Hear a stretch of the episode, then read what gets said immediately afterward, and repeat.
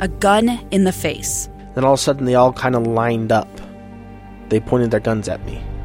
And this is the point where I thought, I'm going to die today. Started two years of horror for an American in Venezuela. They said, You need to give us your phone and get ready because you're coming with us.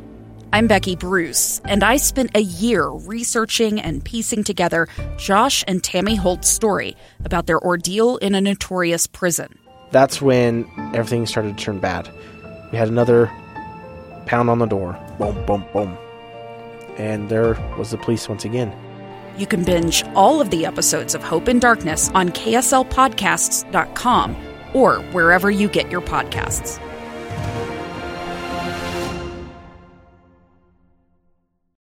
For the love of Salt Lake Radio News with Maria Shilaos on KSL News Radio. KSL radio hosts Grant Nielsen and Amanda Dickson have just shared with us the unique relationship they have with their listeners and how that relationship has changed now that they can interact with them while on the air. But radio also plays an important role in local communities in times of emergency. I'll tell you the most heartbreaking day uh, that, again, I think showed the connectivity with the community. It was 9 11. Uh, the buildings were falling, and we were the conduit through which the information was going through that day. I was up on uh, in my office on the northwest corner of the 82nd floor. I heard a noise like a sonic boom almost, and then a blast. The building swayed, sh- you know, uh, shook a little bit. I saw papers coming fly out of the middle of the building, and then we went to the staircase to try to get down. We were going down, we got stuck on one floor because the door and the staircase wouldn't even open. We were all so focused and so, I mean, adrenaline flowing. Two of KSL's longtime show hosts, Doug Wright and Scott Seeger, spent 10 continuous hours on air describing the events of that day. Hardest story that I have ever covered. Because, you know, I don't think anybody isn't touched by that tragedy in some way. Either you knew somebody, you had a relative that was involved. Uh, here in here in Salt Lake, uh, there were two people from Utah on one of the planes that uh, that they crashed. I think it was one that went into the uh, uh, World Trade Center, and just the humanity of it. You know, three thousand plus people killed in that terrorist attack. None of us had time to, to really reflect. And I can remember President Hinckley had arranged for what was to be a presentation by the Tabernacle Choir that night for a group of business people in town. He expanded it into something that could be carried, would be carried on KSL and elsewhere, designed to be a comforting moment for the, uh, the, uh, the state, for the nation. So at 8 o'clock, we switched over, went to the Tabernacle.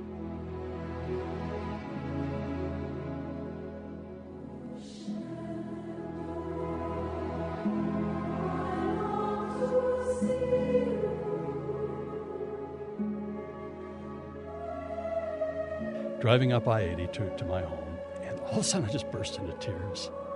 It was like all day just collapsed on me. And the beauty of what I was hearing on the radio and realizing what it signified and what had led to this and, and the death and the destruction of that day. And I just wept and, and wept. And uh, it just reminded me again of what a radio station could be. That all day long, we, we fed the beast. We, we got the information out as best we could. And then to think that we could flip the switch at 8 o'clock and, and what a comfort it was to the community. I thought, man, that's what KSL is all about. Events like 9 11 are an example of the importance of maintaining a strong local news presence.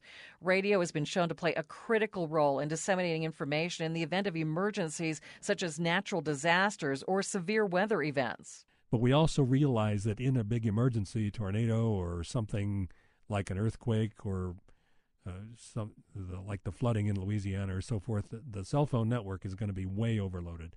We can't rely on it, so we are maintaining our uh, two way radio system for that very reason.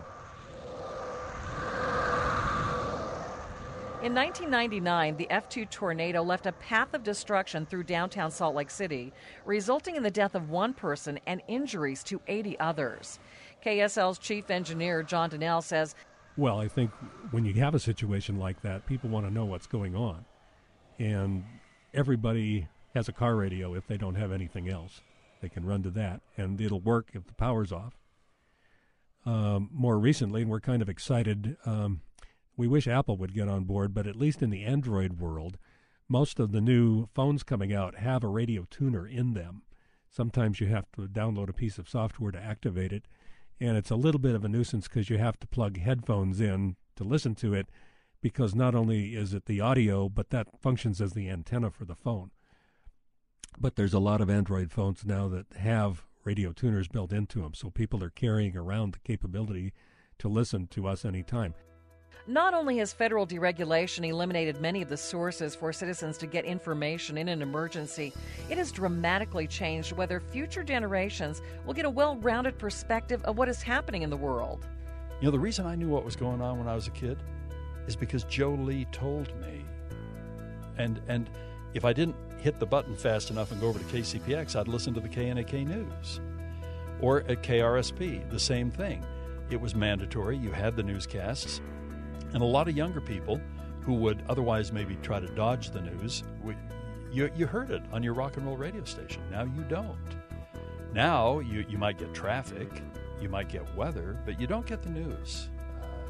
So I, I think that I think that's a that's a factor. You, especially with younger people now, they, they have to seek out their news. And often when they're seeking out their news, they will tend to go for something that is of particular interest. But back in the day, you, would get the whole deal. You know, you get a five minute newscast of all kinds of stuff. In early 2018, the FCC continued to adopt sweeping changes that loosen media ownership rules. Not only did it eliminate the newspaper broadcast ownership rule and the radio television cross ownership rule, it was poised to approve Sinclair Broadcast Group's plans to buy Tribune Media. Under the $3.9 billion deal, Sinclair would become the largest owner of stations with a reach of almost 59% of the country. A dispute between those two corporations is now being settled in the courts. Radio is still the fastest of them all. Something big happened right now.